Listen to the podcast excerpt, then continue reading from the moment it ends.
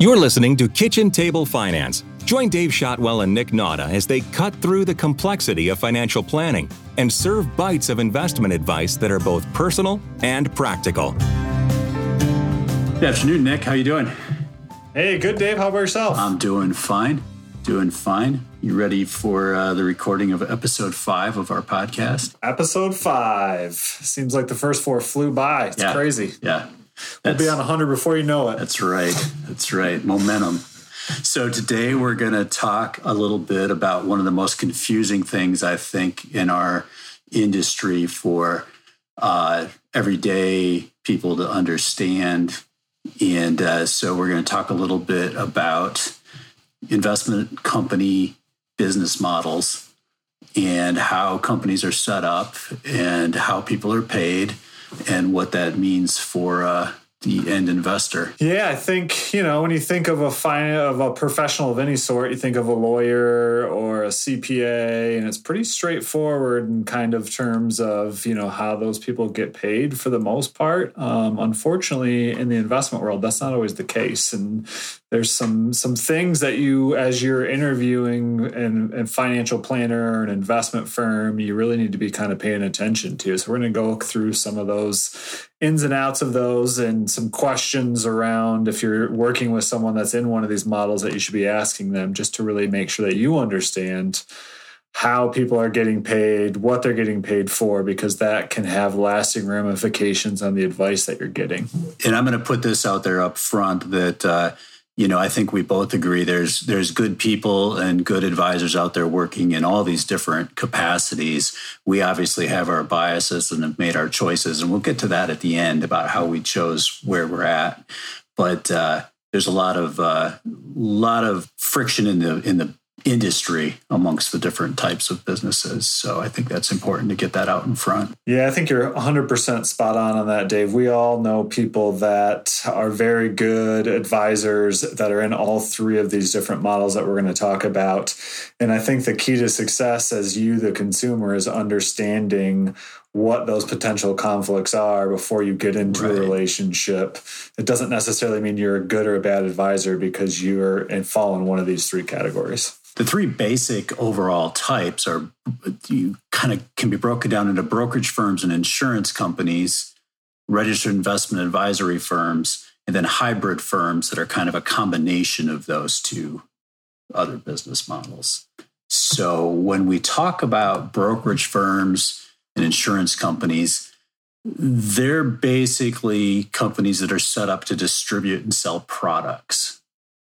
And you know so the the folks that work there are usually being paid commissions or sales loads Yeah, and, and kind of the you know the the common example that people think of when they think of these a lot of times in the movies, especially in the you know eighties movies like Wall Street, Mhm. where people are calling in and they're running around like madmen and tearing stuff up and throwing stuff around. That is not what the brokerage firms of today looked like, but that's Right. kind of where they came out Right. of that product sales driven market. right right they were they were there to provide products to consumers and so the folks that work there are generally compensated based on what they provide, what they sell.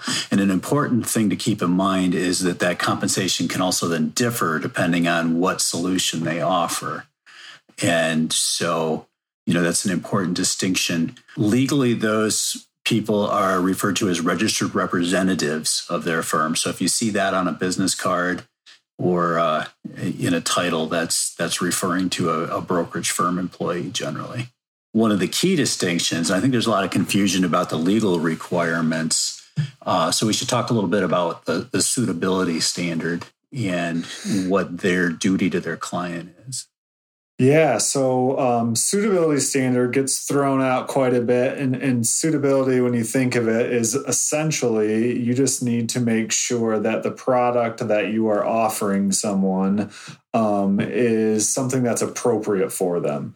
And so this gets confusing a little bit. We'll talk a little bit more about a fiduciary standard, which is you have to put your client's interest ahead of your own. So, with a suitability standard, there might be 10 or 15 products that are out there that might be suitable for someone who's looking to invest for growth. Right. And as a brokerage firm, you don't necessarily have to kind of, as I like to call it, take that next step into figuring out which one's going to be the best for you. Your baseline is these products are suitable. If I get you into one of these products, we're going to be okay from the standpoint of what I'm required to do as a broker. That's a key distinction as we move into the next type of firm, which is the registered investment advisory firms. And a, a, registered investment advisory firm, usually shortened to RIA, you'll see that a lot. The main distinction is they're paid by their clients, not paid by the product creators. Yeah, and I think that is a, a, key distinction here as well as we get into kind of talking about compensation and fee only. So, as a registered advisory firm, compensation is the same regardless of the product you use. And so, that as an advisor gives you the ability to pick out what is you, you believe is best for your particular client. It doesn't matter if it's this product or the, here or one across the street, you can choose what's best for your client. And I think really that distinction comes down to you're not getting paid by the investment companies to select their product. And so in the brokerage world, a lot of times you'll not only get paid for selling products of a specific investment firm, but you also, there's lots of hidden kickbacks that go to your brokerage firm the more that they sell that particular product or you know trips or awards for selling more of a certain kind of thing and that doesn't happen in the registered investment advisory world. And, and this is the channel that we work in. We're proud to be a registered investment advisory firm. And uh, you know I, I like to say to a client you know if i choose to use vanguard for your portfolio or dimensional funds for your portfolio or any of the hundreds of choices out there, it doesn't affect my my outcome. My outcome is tied to their success, not you know what what those companies provide to me. I think from uh, the standpoint of what it allows us to do is have a lot of flexibility as well. Mm-hmm. So if you think of, you know, maybe this is the best investment, we feel this is the best investment for you today, if in three months from now we're wrong, we can change to something else and chance, and you don't have to repay a sales charge or right. commission right. or something to move from where you're at today to where you're at tomorrow. Our compensation doesn't change. So that allows you to understand that we're always looking at what's best for you and we're not afraid to make changes because the direction we're, we were going is no longer right for you. And you're not going to be set back because of that by paying another sales charge or paying another commission. Right, right. And, and with that goes a legal requirement of acting as a fiduciary for the client. So anybody who works in a fee only registered investment advisory firm is is legally required to try to put the client's interest ahead of their own in all matters. So that's very different than a suitability standard. I think the way Michael Kitces puts it is pretty good. He says, you know, a suitability standard is the same as tell is helping someone choose a suit that that fits, but a legal uh, fiduciary standard is more akin to making sure it not only fits but looks good. Yeah, so that's what we talk about going that extra level, right? So anybody right. can pick out a suit that fits. All you need to know is what the size is. Right. And in order to get the one that looks good on you, you have to know a little bit more about the client. You have to ask the questions about what's really important to them, what they're trying to accomplish, and you have to get very detailed about, you know, what their goals and values are in order for you to find that perfect investment. And with the suitability standard and, and, in the sales rule of the brokerage firm, you don't have to take that next step. And that's not to say that there aren't brokers out there that do take the next step and that do a good job of that. That's just to say it's not a requirement. Right, right. You, you put that much better than I did. It's uh it's an important thing to uh, to note between the uh, the two channels though. Then there's the third main category and this really just helps confuse things more i think for most people. And that's that's hybrid firms which really like if you if we're talking about just about any brokerage firm out there right now they're all hybrid firms. Yeah you don't see a lot of just standalone brokers. Right right. And what that means is is that company that those advisors work for is basically a parent company that owns both a brokerage firm and a registered investment advisory firm and so, with some of the things that those advisors are providing, they're being paid on a commission or load basis and are only held to that suitability standard. While in other programs, they're charging advisory fees and held to a fiduciary standard, which muddies the waters a little bit.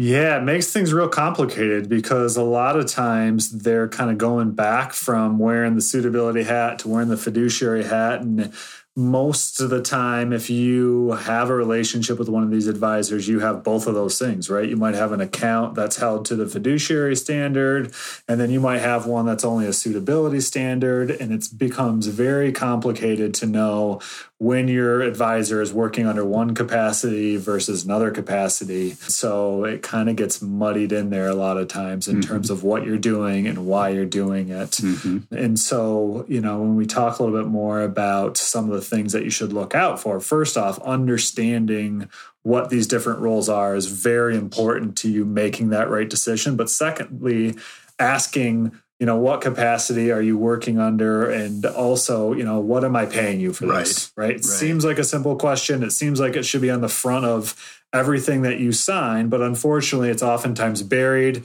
and it gets muddled into the mess of are you getting a commission, are you getting a kickback, and not all that stuff is always disclosed like you would like it would make sense that it is. You'll hear advisors in that capacity described as dual registered. And a lot of those firms describe themselves as fee based.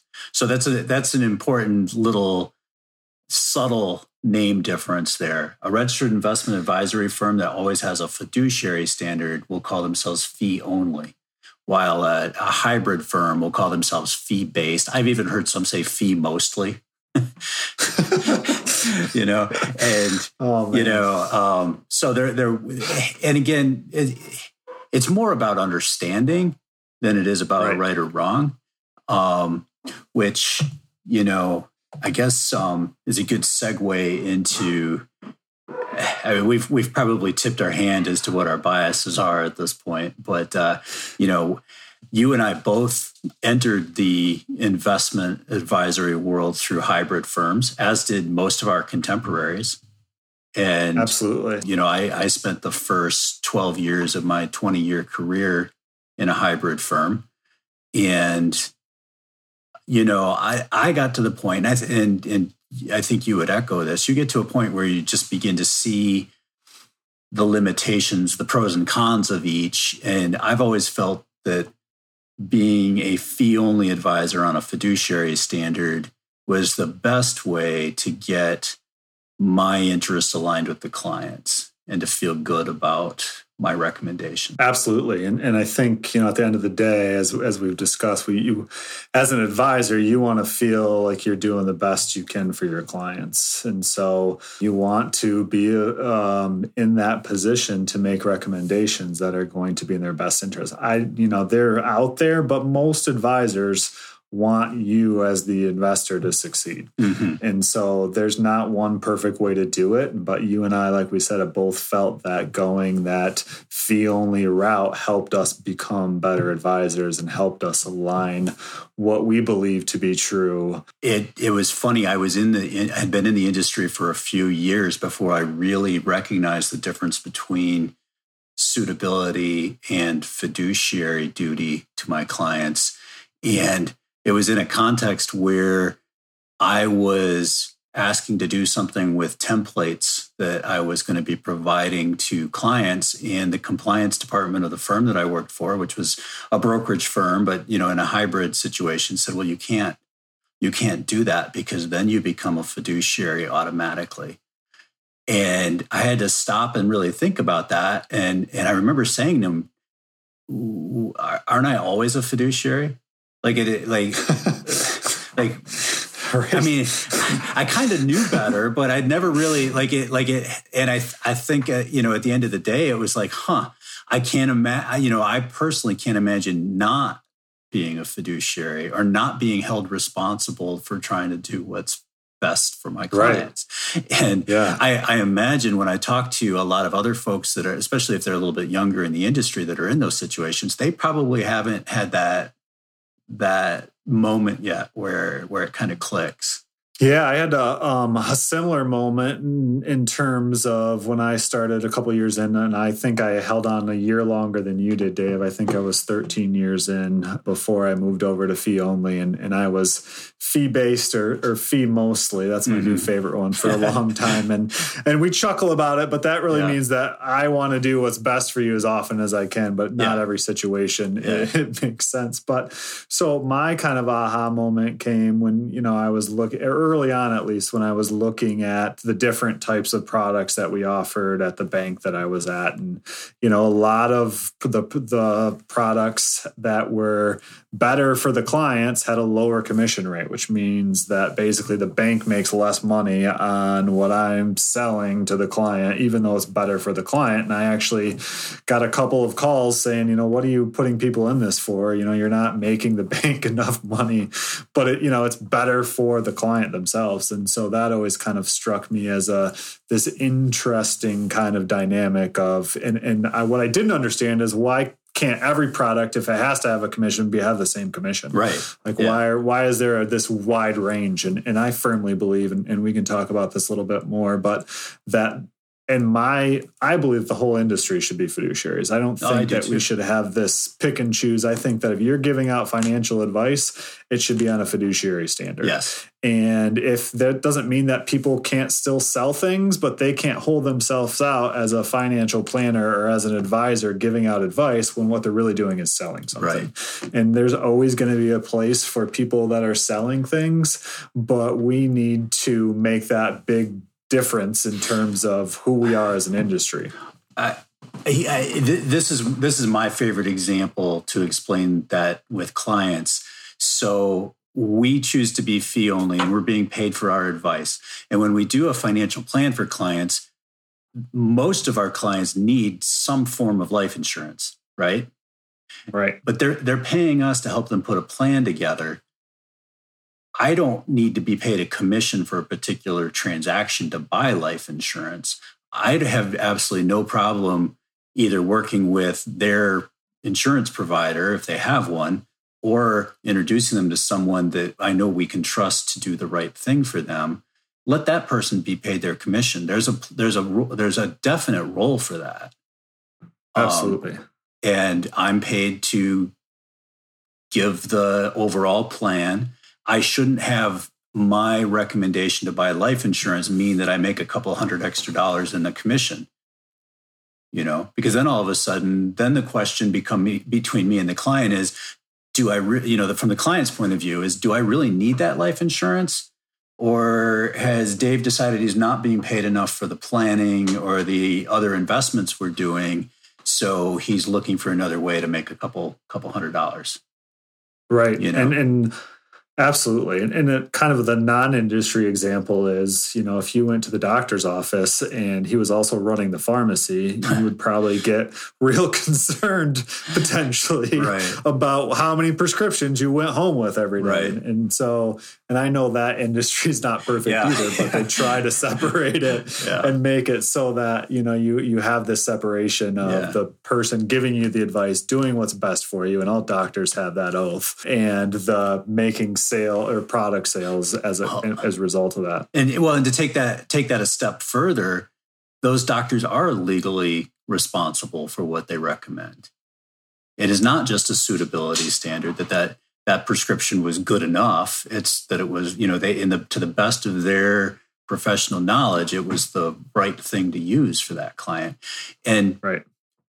that I think um, that I think is an important uh, important distinction. Absolutely. Uh, so, and and just kind of going back and, and recap, and I only said this a couple times, but there's good advisors in each of these categories. Sure. But when you're working with them, one of the things that I would want to know, just like the questions that I ask the, you know, my insurance agent is how do you get paid? What do you get paid? Mm-hmm. What am I paying you? I think those are important questions. I think a lot of times the general public's a little bit afraid to ask those questions, or maybe you feel dumb because you don't know the answer. Well, the reality is a lot of times nobody knows the answer. Right, right. You know, the answer is sometimes buried in the middle. And so you're not dumb for asking that question. That's a question I wish more people came into our office and asked us. Right. What am I going to pay you? How much? Are you getting paid yeah. anything else? Well, and, you know, along those lines, if you think your investments are free, they're not. Someone yeah. is always being paid.